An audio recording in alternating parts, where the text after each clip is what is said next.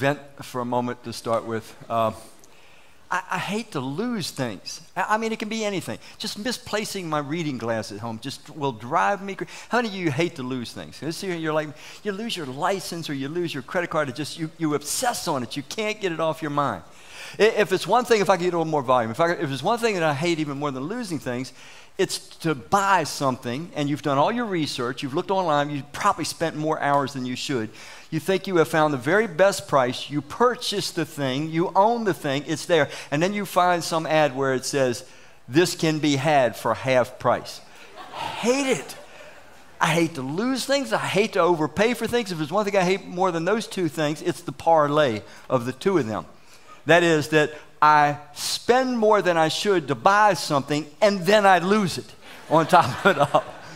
I bet you some of you have had this experience. Like you, you, were, you were really in a bad time in your life, you know, and you, you scrapped, scrapped together all your money. Maybe you had to take out a little loan to get some kind of a junker car. It was a junker car. You knew it, but it was all you could afford at the time. So you make your little payments and everything, and then about three months into owning your little junker car, the motor dies and you don't have any money, but you still have to make the payments. I'm just curious. Anybody ever had that? You got to make the payments, but it's not. Yeah, okay. You know what the, the pain feels like then. so, when we lose something and when we pay too much for something, uh, if it's inconsequential, we usually get over it. But sometimes, depending on what it is, we get into a place in life where, where we say, ah, it's gone. It's never going to be, and I can't believe that it's gone. Now, there's a, there's a little symbol to me saying that I forgot to announce something. Should I stop my message and announce it now? Go ahead, thank you. Thank you for permission for that. I'm going to be running, if I could get that, I'm going to be running a Bible Institute on September the 20th at 6.30 p.m. And it's something that, that I picked up at about the second year of my Christian life that I think if you'll put the time in, it might become a key for you so that when you read the Word of God, you will be able to engage with God. There's a difference. How many of you know there's a difference between reading the Bible and engaging with God through the Bible? How many, how many know there's a big difference? One will transform your life, the other one is just an academic exercise. So, anyway, September the 20th, Tuesday night, it'll be just a one evening Bible Institute. So if you can possibly make it, love to have you there. Now let me go back to where I was at. So if I could go to the next slide. So, spiritual dejection is the name of this series. And we're going to start out today with I can't believe it's gone. Sometimes we have experiences in life where we lose something, and it might even be something that we paid way too much to gain, and we might keep on paying for it even after it's not important, but we just keep on paying for it. And it's really important. It's not just lost reading glasses or even a driver's license or a credit card. Maybe it's a once in a lifetime opportunity, and you knew that it was, and you had it, but somehow you lost it. And maybe after you lost it, you you tried to get over it, but here you are maybe years later and you're still not quite over it. Your mind still drifts back and you think what could have been. Spiritual dejection. Here's a little formula perceived value equals degree of dejection. In other words, it's not the accurate value, it's whatever perception I have on the value of something that I lose. If it's important to me, if I think it's important, then that's the degree of spiritual dejection that I'm going to experience. And, you might be thinking, well, what do you mean by dejection? That's kind of a weird word. Uh, to be dejected, it means to be dispirited, it means to be discouraged, it, me- it means to be jolted. It- it's that sick feeling we get sometimes where something is gone and we know in our gut it's maybe never going to be again, but sometimes we can't let it go. And sometimes we, we keep on pursuing what's never going to be. Now, I'm going to just drift just for a moment. There's a part of this message today that's going to be valuable to, I hope, at least someone in here, and it's kind of a side component of this message. Some of you in here, you're real followers of Christ. You have put your trust in Christ, and all you want to do is follow Him fully, freely, and forever. He has won your trust. You want to be everything that He wants you to be. You want to do everything that He wants you to do. But as you are in this developmental journey where you're becoming or seeking to become more like Christ, you find you are stuck. There, there's somewhere in your life that you want to do the will of God, but there's something else in you that keeps you from doing the will of God. And it's, it's like this magnetic force that keeps dragging you back to what you no longer want to do. And some of you today might just find a secret insight, a key that might unlock the door, the cell door, to let you out of that experience. Okay, that, that's just an aside. Now, I'm going to introduce you to a, a man, and when we meet him, he's only 30 years old. And we're going to watch uh, very quickly about 40 years of his life. And we're going to see him go through this experience where he has to come to grips with, I can't believe that it's gone. He's given the opportunity of a lifetime. It's in his hands, but he loses it. And it's never going to be regained. Now, here's the thing he ends up paying way too much for trying to regain what he couldn't pay enough for to regain. You, you, see, all that he needed to keep what was given to him was to be faithful to God, but he, he didn't pay that price, if you can call that a price. I mean, being faithful to God is just for our own highest well being and happiness. But, but then he tries to hang on to the experience, and he ends up he ends up spending 25 years of his life stuck, stuck, still trying to hang on to something that was not going to be, something that was actually gone, but he still wanted to hang on to any fragment of it that he could, and he was paying an enormous price. It was literally taking his character and dismantling it piece by piece. Every little shred of peace that he ever had in his life, it was being taken away from him. Every bit of clarity that he ever had, every bit of self control that he ever had, it was slowly being lost, but he just kept pursuing whatever it was. Some of you, you know exactly what, what I'm talking about. There's something right now, it's in your mind that you can't let go of. Let me rephrase that. You won't let go of because you feel that if you let go of it, it's meant something so important to you. It brought something into your life so significant. It altered your mood so significantly. It made you feel things you never felt before. It gave you things that you never had before, and you just can't let it go. You keep relentlessly pursuing it, but it's gone. And it's never going to be. And it's slowly but surely dismantling the very fiber of your personhood and it's ruining your life. It's not, it's not blessing your life. And that's what we're going to see with this particular young man. The young man's name is Saul. He, he's the first king of Israel. Let me give you a little background because the storyline, it really picks up from 1 Samuel chapter 8. It goes all the way to 1 Samuel chapter 31, and we all know I don't have time for that.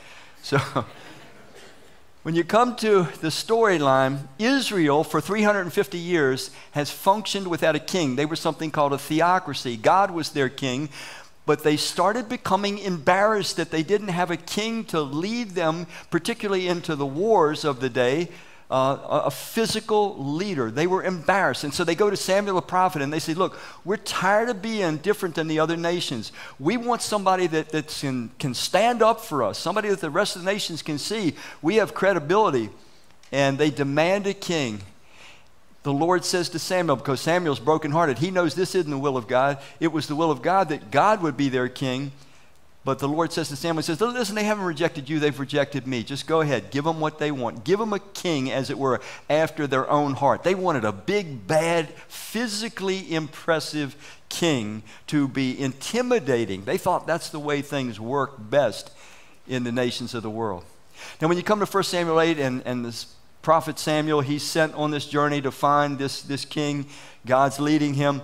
And he meets young Saul. Now, young Saul is an interesting guy. When he first meets Samuel, he can't believe that Samuel the prophet is coming to talk to him. And Samuel the prophet is coming to talk to him because he's saying, You're the guy that God wants to lead the people of Israel. And he says, Are you kidding me? He, says, I'm, I'm, from the tribe of Benjamin. We're, we're the least of the tribes of Israel. They had 12 tribes, kind of like our states. And he says, and besides that, he said, I'm, I'm, I'm the least in my clan. Saul says, What are you doing, man? He says, I'm a nobody. I'm a nothing. I'm a face in the crowd. This is, this is a, a mistake. God can't possibly be calling me. The first thing we see in young Saul, he's a very insecure young man, and he's got some real issues with his personal worth. He, he can't even picture what God can do with this life. Nevertheless, the scripture goes on to say something about him that's a bit odd. It says that he was a very handsome man, the most handsome man in Israel, and that he was shoulders and a head taller than everybody else in Israel. That has never been an issue with me, never at all. I'm more. I'm head and shoulders shorter than almost every Israelite and every human being, every nine year old for that matter. but yeah, that literally says that about him. Remember, God's going to give the Israelites a man after their own heart. They wanted a big, intimidating guy, somebody physically that would intimidate and be impressive. So later on, God says, Now I want a king after my heart. And we'll see about that. So Saul starts out very humble. In fact, after Samuel anoints him, and they're going to have this big day, kind of his public inauguration, as it were, he literally hides. He's so shy, he's so timid, he has no self confidence, and he hides, and they literally have to drag him out. Here's the guy, here he's hiding right here in the baggage, it says in Scripture, and they bring him out and they make him their king. Now it says that a lot of the people they look at him and they're like, "Yeah, yeah, that's that's this works. This is okay. You'll be our king." But it says that some of the people they must have known him. They're like, we know this guy. He's a big goof. He's never been able to do anything. And they treat him as such. And he struggles. He struggles with what people think of him. Some of us in here, we are approval addicts we, we can't live very long without being sure that certain people, if not all people, approve of us, like us, feel good about us that, that's problematic because here's the thing if you, you or I are addicted to the approval of others, we're not going to be very useful to God. We're certainly not going to be able to model things that God wants us to. We're not going to be able to lead. We're not going to be able to speak to things that God wants us to. You have to be able to live with the approval of God. We sang that song, Jireh, You Are Enough. You have to be able to live that way and be in a, uh, addicted to the approval of others is a problem. There's indications that Saul, once he tasted for the first time in his life, once he tasted approval, once he tasted prestige, once he tasted power, once he tasted privilege, once he was suddenly just given all these possessions, the king would have had the best of possessions. The king would have been the most powerful, the most prominent. The king would have been the most recognized. All at once, this nobody, he's somebody now, some of us, we stumbled. We didn't intend it. We just stumbled onto some kind of an experience in life. And that experience, for the first time, made us feel something. It, it altered our mood. It may have made us feel liked. It may, may have made us feel loved for the first time. It, it, may, may have made us feel powerful or, or skillful, but we experienced something. We stumbled onto it. We weren't even looking for it necessarily, but once we experienced it, something turned on inside of us, and we didn't understand it, but we were literally becoming addicted to the feeling, to the mood alteration, and what brought the mood alteration. And it started changing the trajectory of our lives in the, the very formation of the character of our souls. And because of that, some of us are still stuck with doing things we don't know why we're doing because we don't want to do them anymore, but we're still doing them because we we've stumbled onto something that changed the way we feel feel about ourselves or perceived ourselves or something like that. Well, anyway, Saul starts out okay, but within two years, he starts to fumble the ball. He, he's, he's involved in a situation where God wants him to go to battle, but he says he wait there for seven days until Samuel the prophet comes, offers the appropriate sacrifices and rituals and so forth. Saul's men get antsy. They start abandoning him as they're waiting. It's the seventh day, but Saul is so afraid that his men are going to abandon him, and he's so insecure. He goes and offers the sacrifice himself. I guess he forgot to check his phone. Samuel had been texting him saying he was on the way. Samuel literally, when you read it, it's sad. He literally arrives as the man had lit the sacrifice, and Samuel says, What are you doing? This is not what you are called to do. You're misrepresenting the plans and purposes and activities of God. He says, Man, you're, you're, you've just put your kingdom in jeopardy because of this. And so we, we see within just two years, he's on shaky ground. Next episode that happens about 13 years later, there's a situation where, once again, he's commanded by God to carry out a very serious war maneuver. He, he is to literally exterminate the Amalekites. They've been enemies of God's people for over 400 years. There's, there's some indication there might have been Nephilim bloodlines in there, a lot, lot of complicated things. But anyway, he's supposed to just carry out the mission. It's God's mission. God says they're his enemies, and he doesn't do it. He, he does it, but he doesn't do it. He, he, he does it, but he doesn't do it completely. He leaves their king because that was kind of a trophy in those days. You conquer a nation and you keep their king, you know, eating crumbs under your table or whatever, just to show how big and bad you are. And he keeps the prize cattle and sheep because he, he wants to give something to his men, to his soldiers. They're asking him for stuff. They want stuff. And he knows he's not supposed to do it. He knows God said, get rid of everything, have nothing to do with the Amalekites. But nevertheless, he passes on the best of the sheep and the best of the cattle to his men. And God then says to him, 15 years into his reign as king, he says to Samuel, the prophet first, he says, I'm done with this guy. I'm done. Can't work with him. He can no longer be king. 15 years into it, he loses his position as a king. And that's where that spiritual dejection comes in. I can't believe that it's gone haunts him for the next 25 years of his life. He won't let it go. He keeps chasing it. He becomes relentless in pursuit of it to try to regain it, to hold on to any fragment that he can. It turns him into a schemer. It turns him into a liar. It turns him into a, a very impulsive, violent man, a murderer along the way. All these things, but he won't let it go. Now, let me take you to the text. I, I've kind of given you a quick scan. 1 Samuel 15 this is after he did not carry out the full ministry that God gave him with the Amalekites. Samuel says to him, He says, rebelling against God or disobeying him because you're proud is just as bad as worshiping idols or asking them for advice. You refuse to do what God told you, so God has decided you can no longer be king. Bang, I can't believe it's gone. Let me go back. This timid, shy, insecure individual, very little self esteem indicators are he had felt for 15 years what it was like to be popular, to be prominent, to have privileges that nobody else had, to have possessions that nobody else had. He felt something, he experienced something, and it became so valuable to him that he was not going to let it go. Let me go on with the text. Then Saul said to Samuel, I have sinned I have violated the Lord's command and your instruction.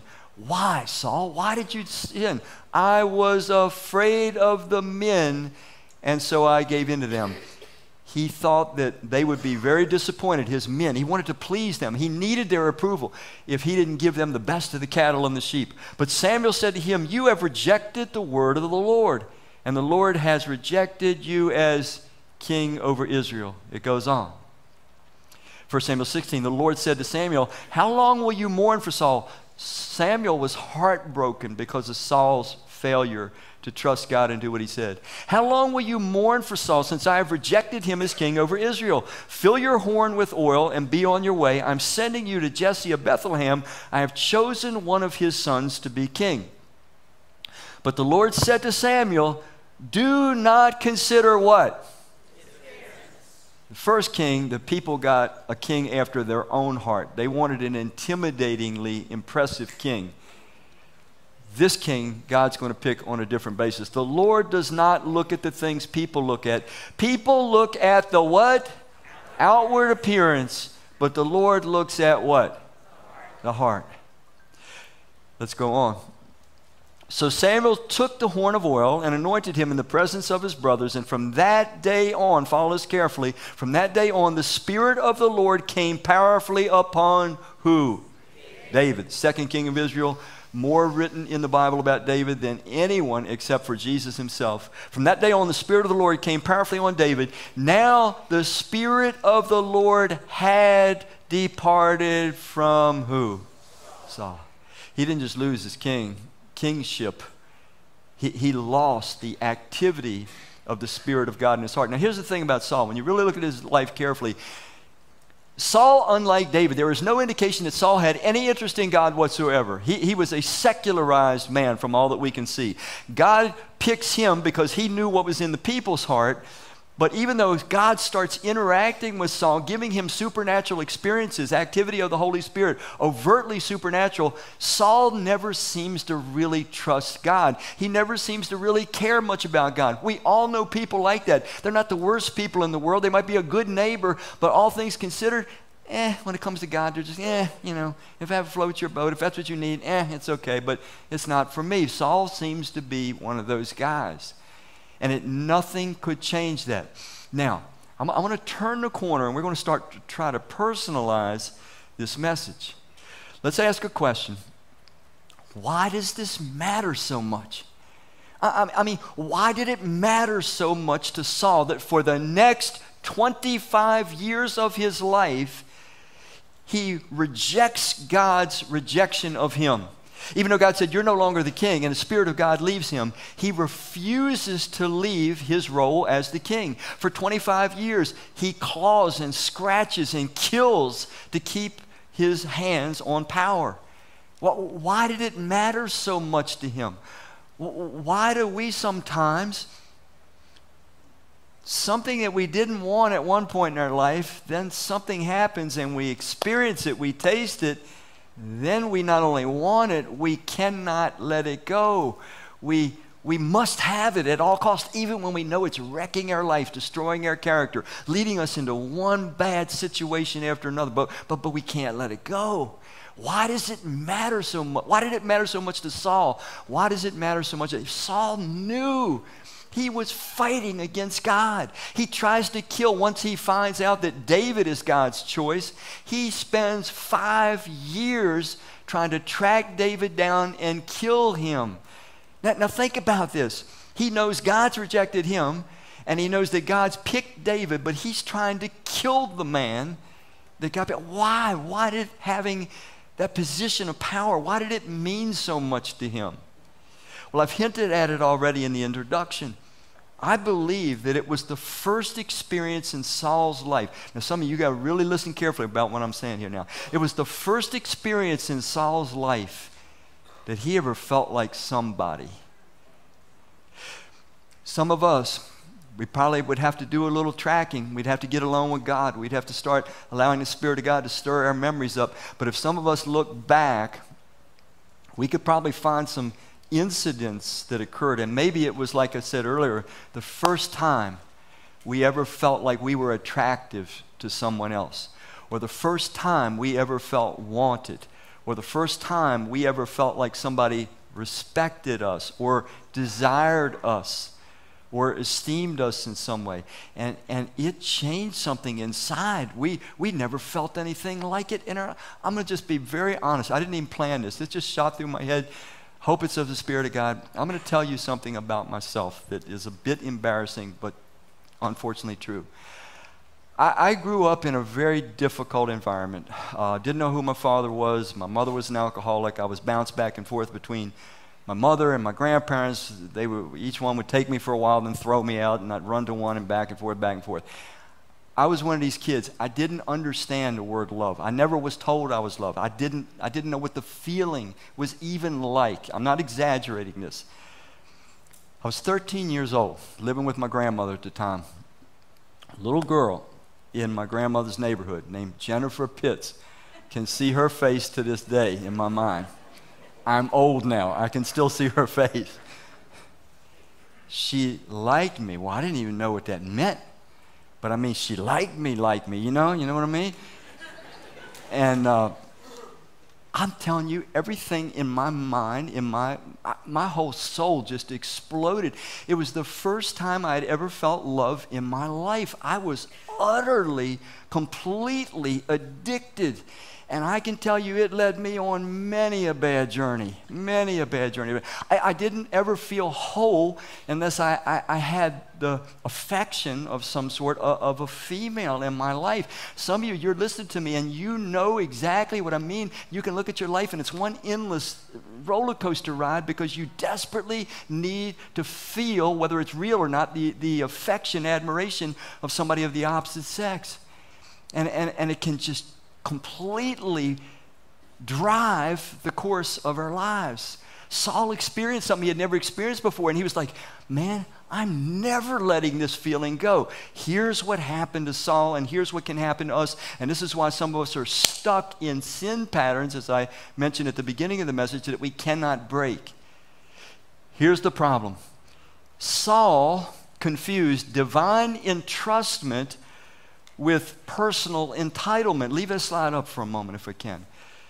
God had entrusted him. He said, oh, Okay, I know what the Israelites want, and, you, and you're the kind of guy, you're not really the guy that I want, but I'm, I'm going to give them what they want. So I'm entrusting you. He was entrusted the highest level of leadership that could be given. He was to lead the people in the truth of God, he was to model for them, he was to lead the nation so that the nation would be a model for the rest of the nations, and the whole world would see that's what God is really like because look at how those Israelites live and look how their king is living and modeling for them. It was a divine entrustment, it was a gift given to him. He didn't earn it, it was an entrustment. So when you're given an entrustment, what God expects, what is reasonable, is that we would simply be faithful. Saul, I'm going to make you king. I'm going to expect you to trust me and do what I ask you to do. That's the way an entrustment works we are entrusted with some time, we're entrusted with some talents, we're entrusted with some intelligence, we're entrusted with some finances, we're entrusted with breath and life for a 24 hour period. Sometimes, you know, we can get interrupted. And, and, God is going to ultimately, and I don't mean to say this to scare anybody because it's both a good message and a, and a word of warning. He's going to expect us to account for how we have handled our entrustment. He, in other words, He's going to say, What did you do with the life, the gift of life? That I gave you. Okay, he got it confused. Instead of in a divine entrustment, he saw it as a personal entitlement. He got flushed with this feeling of exhilaration. He had never felt anything like it before. I am somebody, and people, they perk up when I walk into the room, and my words mean something, and I'm admired, and I'm liked, and, and I have prestige and influence. He got this rush, and he was like, I'm not letting this ever go. I didn't even know what it was like to feel this way. I didn't know it was possible to feel this way. And it's like, this is mine. This is mine. I'll never let anyone, t- I won't even let God take this feeling away from me. This feeling, listen to what I'm saying. This feeling, I won't let even God take this feeling away. And I'll do whatever I have to do, even when I know it's wrong, again and again and again to keep this feeling because I'm, I'm addicted to this feeling. Now, now, now, we don't think it through that clearly, but some of you, you really need to hear this. You know what I'm saying is true. You know it's the Spirit of God saying it to you. You know it's God trying to say, come on, I'm trying. I'm trying to bring healing to your life. I'm trying to open a cell door that you haven't figured out how to get out of for years, sometimes decades. And he's saying, Come on. We confuse a divine entrustment with a personal entitlement. And every time that happens, we start becoming worshipers. Let, let, me, let me take you to a scripture to show you what I'm talking about. Romans chapter 1. It says, yes, yes, they knew God, but they wouldn't do what? Notice they wouldn't. They knew he was there. The scripture is very clear. Every human being knows God is there. When you meet people that say, Oh, I don't know if God is there, I'm an agnostic, or I'm an atheist, he's not there, they're saying things that are absolutely untrue. The God that sees inside says, We know He's there. Yes, they knew God, but they wouldn't. It wasn't that they couldn't, it wasn't that they didn't understand. They wouldn't worship Him as God or even give Him thanks. They began to think up foolish ideas of what God was like. As a result, their minds became dark and confused. Claiming to be wise, they instead became utter fools. Instead of worshiping the glorious, ever living God, they worshiped idols made to look like mere people, birds, animals, and reptiles. Randy, you, you, where, where are you going with this worshiping idols and stuff? Because when I, you, we mistake a divine entrustment with a personal entitlement, we start to worship whatever it is. Saul worshiped his power. He worshiped his prestige. He worshiped his possessions. He worshiped his privileges. He wasn't going to let anyone, not even God, take it anymore. You say, well, what do you mean worshiping it, Randy? He was not like bowing down to those things. Listen, worship is anything that I start to orient my life around. I'm going to, I'm going to talk about this more in a second point. I, I don't want to elaborate on it too much now. But he started, whenever you or I mistake a divine gift, a divine entrustment with a personal possession, I start to worship that personal possession, which means I'm going to just utterly devote myself to it, and I'll fight for it if necessary, even when it's to my undoing. Let's go on. 1 John 2 warns us about the same thing. It says, don't, don't love the world or anything that belongs to the world. If you love the world, you cannot love the Father. Our, foolish pride comes from this world, and so do our selfish desires and our desire to have everything we see. None of this comes from the Father. Here again, it's the warning. You get too attached to the, the gifts, the entrustments that God gives, you forget the giver and you get completely addicted to the gift, even to fighting with the giver. Goes on, says this finally in 17. The world and its desires, the world, the world and the desires it causes are disappearing, but if we obey God, we will live forever. Now, I want to give you a little diagram to show you what happened with Saul. And what happens with us when we confuse a divine entrustment with a personal entitlement. Deceptive and deficient objects of worship is what this list is. There are certain things we start to knowingly and unknowingly worship, but they're deficient, they're, they're defective. They, they won't lead to our good, they won't lead to our development, they won't lead to any good ends. Sometimes we worship people. Some of you right in this room, you're codependent. You can't live without another human being. You don't know even who you are or how to live without another human being, even though that human being might be destroying you and themselves. That's the truth about you. Some of us is popularity. We're, we're, approval addicts. We've got to have everybody like us, approve of us all the time. Some of it's power, man. We, we, want, we want people to perk up when we walk in the room. We want to have influence. We want to have say so. We want to be able to, to change people's lives. In other words, some of us it's prestige. We want to be famous. we want to have lots of likes. Some of us, it's privileges. You know, I, I can go places that nobody else can. You know, I can do things that nobody else does. Some of us, is possessions, man. Newer, nicer, bigger, better. Newer, nicer, bigger, better. It never ends. It just goes on and on and on. Some of us, it's pleasures. We're addicted to certain pleasures, and we'll fight God right in His face if He starts to say some of these pleasures, pleasures are destructive and not our good. We'll say, no, that's not going to happen. This is, this is mine. It's not an entrustment, it's an entitlement. So when we misunderstand a divine entrustment and we turn it into a personal entitlement, we start to worship it, and when we do, it starts to corrupt our character, change the direction of our lives. Listen to what Jesus said in Matthew 22. And I want to say something before I read this verse. We think and, and I hear churches and I hear preachers do this all the time. We, we, we think God is this, or let me rephrase that. We depict him sometimes as this needy being who needs us to worship. That he's always demanding people to worship because he needs it. He needs his ego titillated. He needs to feel powerful. He needs to feel good about himself. He loves it when people just bow down and do obeisance to him. This is the way in churches sometimes God is depicted. It's shameful. It's horrible. it's so disrespectful to the truth about God. God tells us to worship Him because He's the only sufficient object of worship. He does not need your worship, my worship at all. He doesn't need it. I need it. I need it. I will never become who I'm meant to become or have the ability to do what I'm meant to do unless I start to worship an object that is worthy of worship. And He is the only object worthy of worship in the universe. So Jesus says, He says, some guy asked Jesus, trying to trap him, he says, Teacher, which is the most important commandment of the law of Moses? Jesus replied, You must love the Lord your God with all your heart, with all your soul, and all your mind. This is the first and greatest commandment. The second uh, equal, is equally important love your neighbor as yourself. So Jesus says, You know, all the commandments hang on this. But it sounds like, oh, he's commanding us to love God. It's not that God needs our love. I need his love. If I love unworthy objects, they become objects of worship. And if they're unworthy of who I am and who I'm created to be, they will diminish me. They will deteriorate my character. They will not develop me or you. They will turn the trajectory of my life in a destructive direction, not in a productive direction.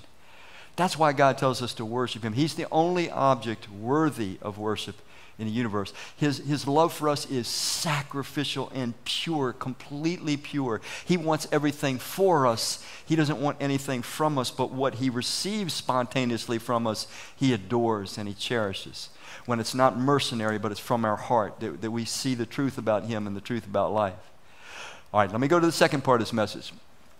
What impact will this have? I mean, so Saul can't let go of this power that he's experienced. He, he knows that God's rejected him. He's going to spend 25 years of his life. He, he, he's going to go from a guy that received guidance from Samuel the prophet. He ends his life in 1 Samuel 31. He, he's, he's dealing in witchcraft. He, he's at the foot of a witch asking her to give him guidance to know what's going to happen with this battle with the Philistines. This is how far down the man goes. I've said to you already, he, he becomes murderous, he becomes a schemer, he becomes a liar. His character just deteriorates further and further and further. He's a wreck, he's a disgusting human being. He takes all this this power, all this influence, all this entrustment that God gave him, and he does nothing for anyone else that's good spends it all on himself, and he's miserable. He's miserable in the process. What impact will this have? Well, let's look on. 2 Kings 17, 15. Speaking of the Israelites just before the Assyrian captivity in 722 BC was going to happen, speaking to them, it says, They rejected his decrees and covenant that he had made with their ancestors, and they despised all his what? Warnings. Sometimes you and I, if we're honest, when we hear a warning from the Word of God, we get ticked off. We don't like it. Like, I didn't come to church to have somebody tell me how to live my life. I didn't come to church to feel guilty. You know, I didn't come to church to, you know, go home and have to think about things I don't want to think about. we don't like God's warnings sometimes. I don't like them sometimes either. Now, let me rephrase that. I've learned to love them, but there was a time that I didn't. They rejected his decrees and his covenant that he had made with their ancestors, and they despised all his warnings. Now, get this next part. It's the important part. They worshiped worthless idols. Saul was worshiping something that was be, uh, underneath of him, it was not worthy of him. He was worshiping the power, he was worshiping the feeling, he was worshiping the experience. They worshiped worthless idols, and so they became, what does it say? Worthless themselves. They followed the example of the nations around them, disobeying the Lord's command not to uh, imitate them.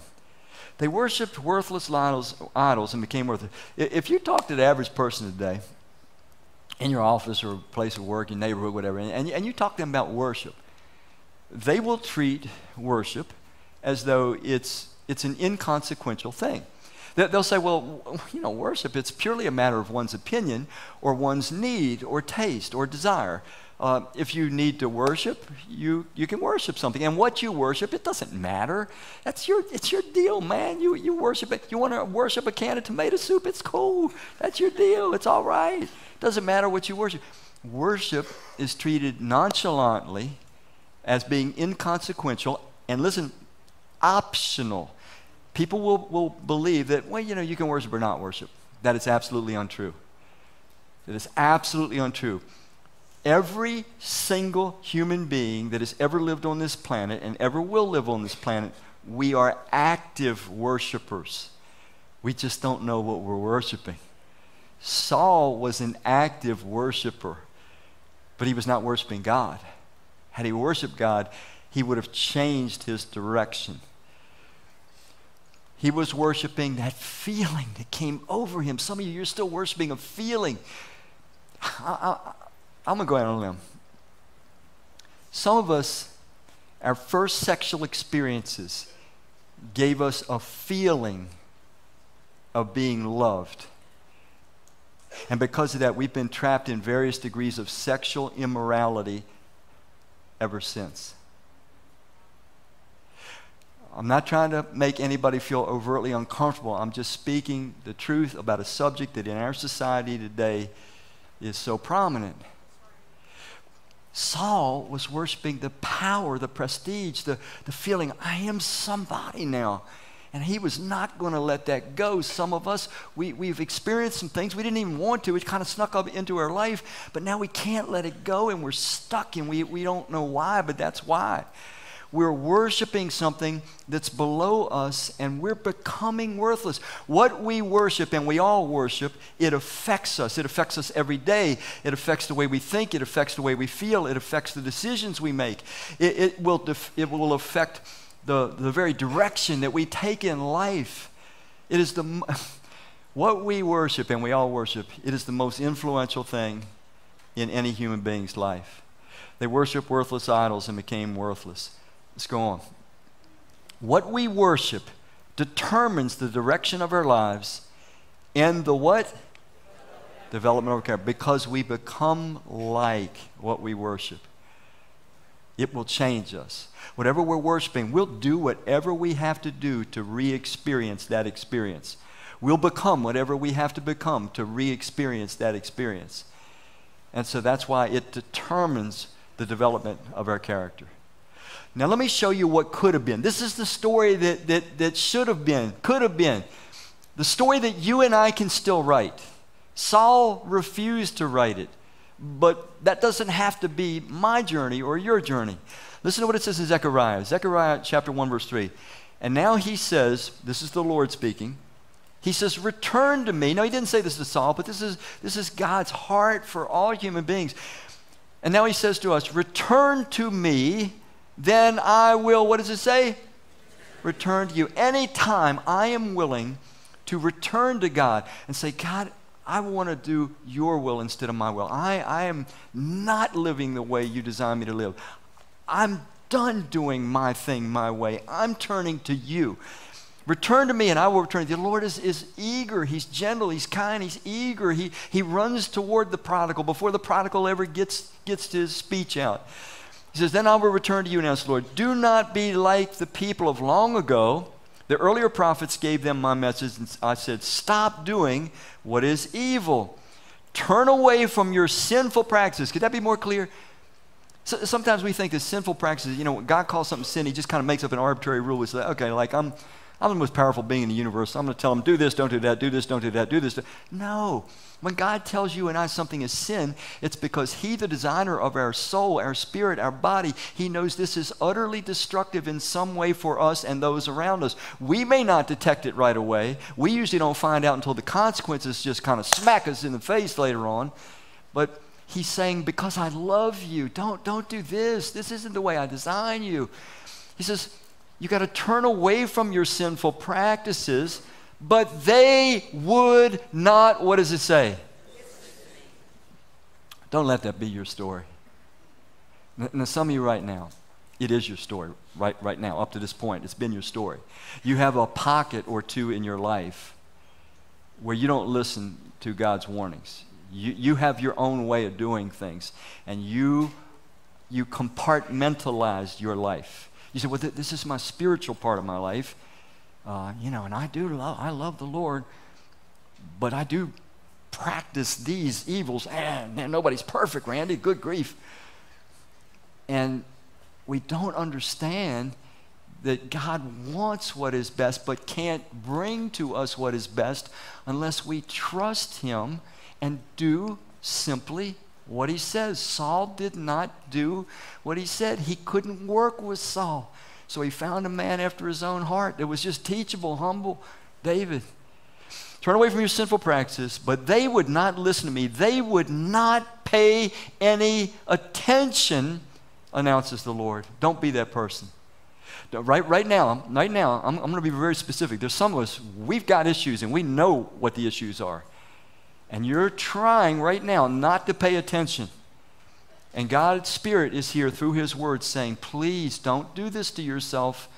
Don't do this to those that have to interact with you. Pay attention. You can turn. Saul could have turned. It, his story could have been so different. He could have, when, when Samuel said to him, said, the Lord's rejected you as king, he could have said, oh man, I, I blew it. I'm, I'm, I'm sorry, Samuel. I'm sorry. Will you at least go to the Lord and tell me what he wants me to do. How does he want me to transition to kingdom? If he's already picked somebody else, Does he want me to help them, you know, show them the ropes? I'll do whatever the Lord wants me to do. I'll go back to my clan in Benjamin. I'll, I'll be whoever he still wants me to be. I just, I want to get my heart and my life right with God. I know that he loves me more than I love myself, knows what's best, wants what's best. I want to turn this thing around, but that's not what he did.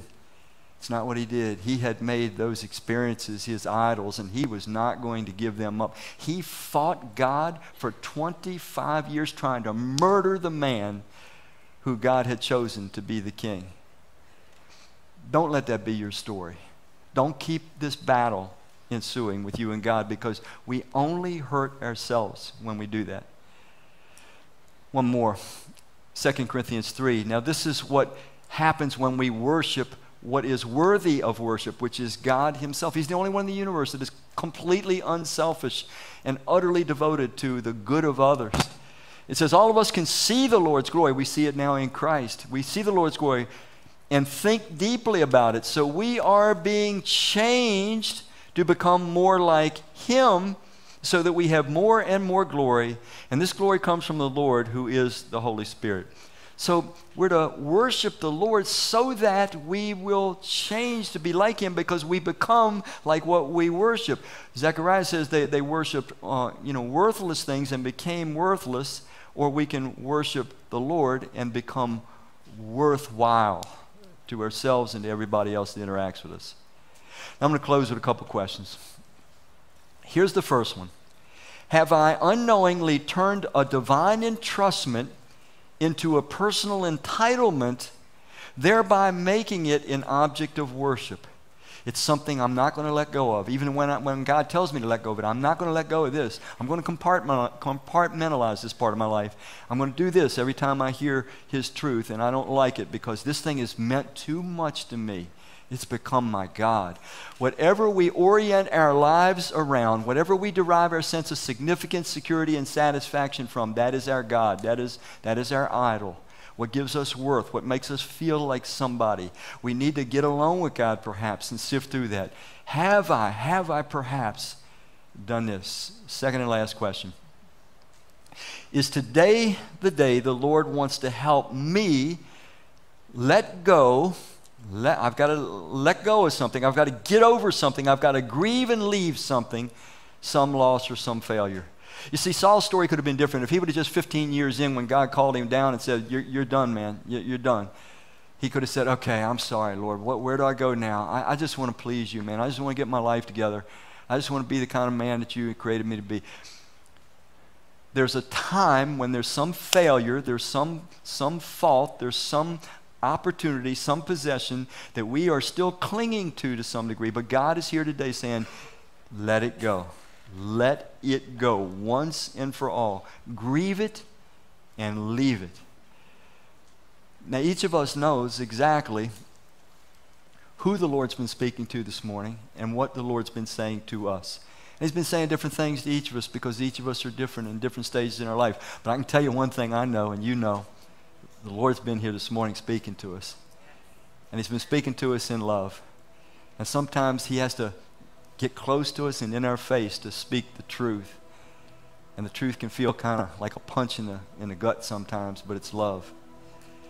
I hope we'll all leave here today not being like Saul. Saul's life didn't have to end in witchcraft and suicide, and it did. That's how Saul's life ends. Didn't have to be. Let's pray. Father, you know us. You know how attached we get to things that are unworthy. You know how confused we get about how we got attached. Uh, you know how hard and frightening it is for us to let some things go, to leave them and grieve them. May your spirit just get deep inside our hearts and minds today and, and draw us out this week to just sort through it with you right in your presence until our storyline is changed and the trajectory of our life and the development of our character all changed the way you would have it. We ask this in Christ's name. Amen.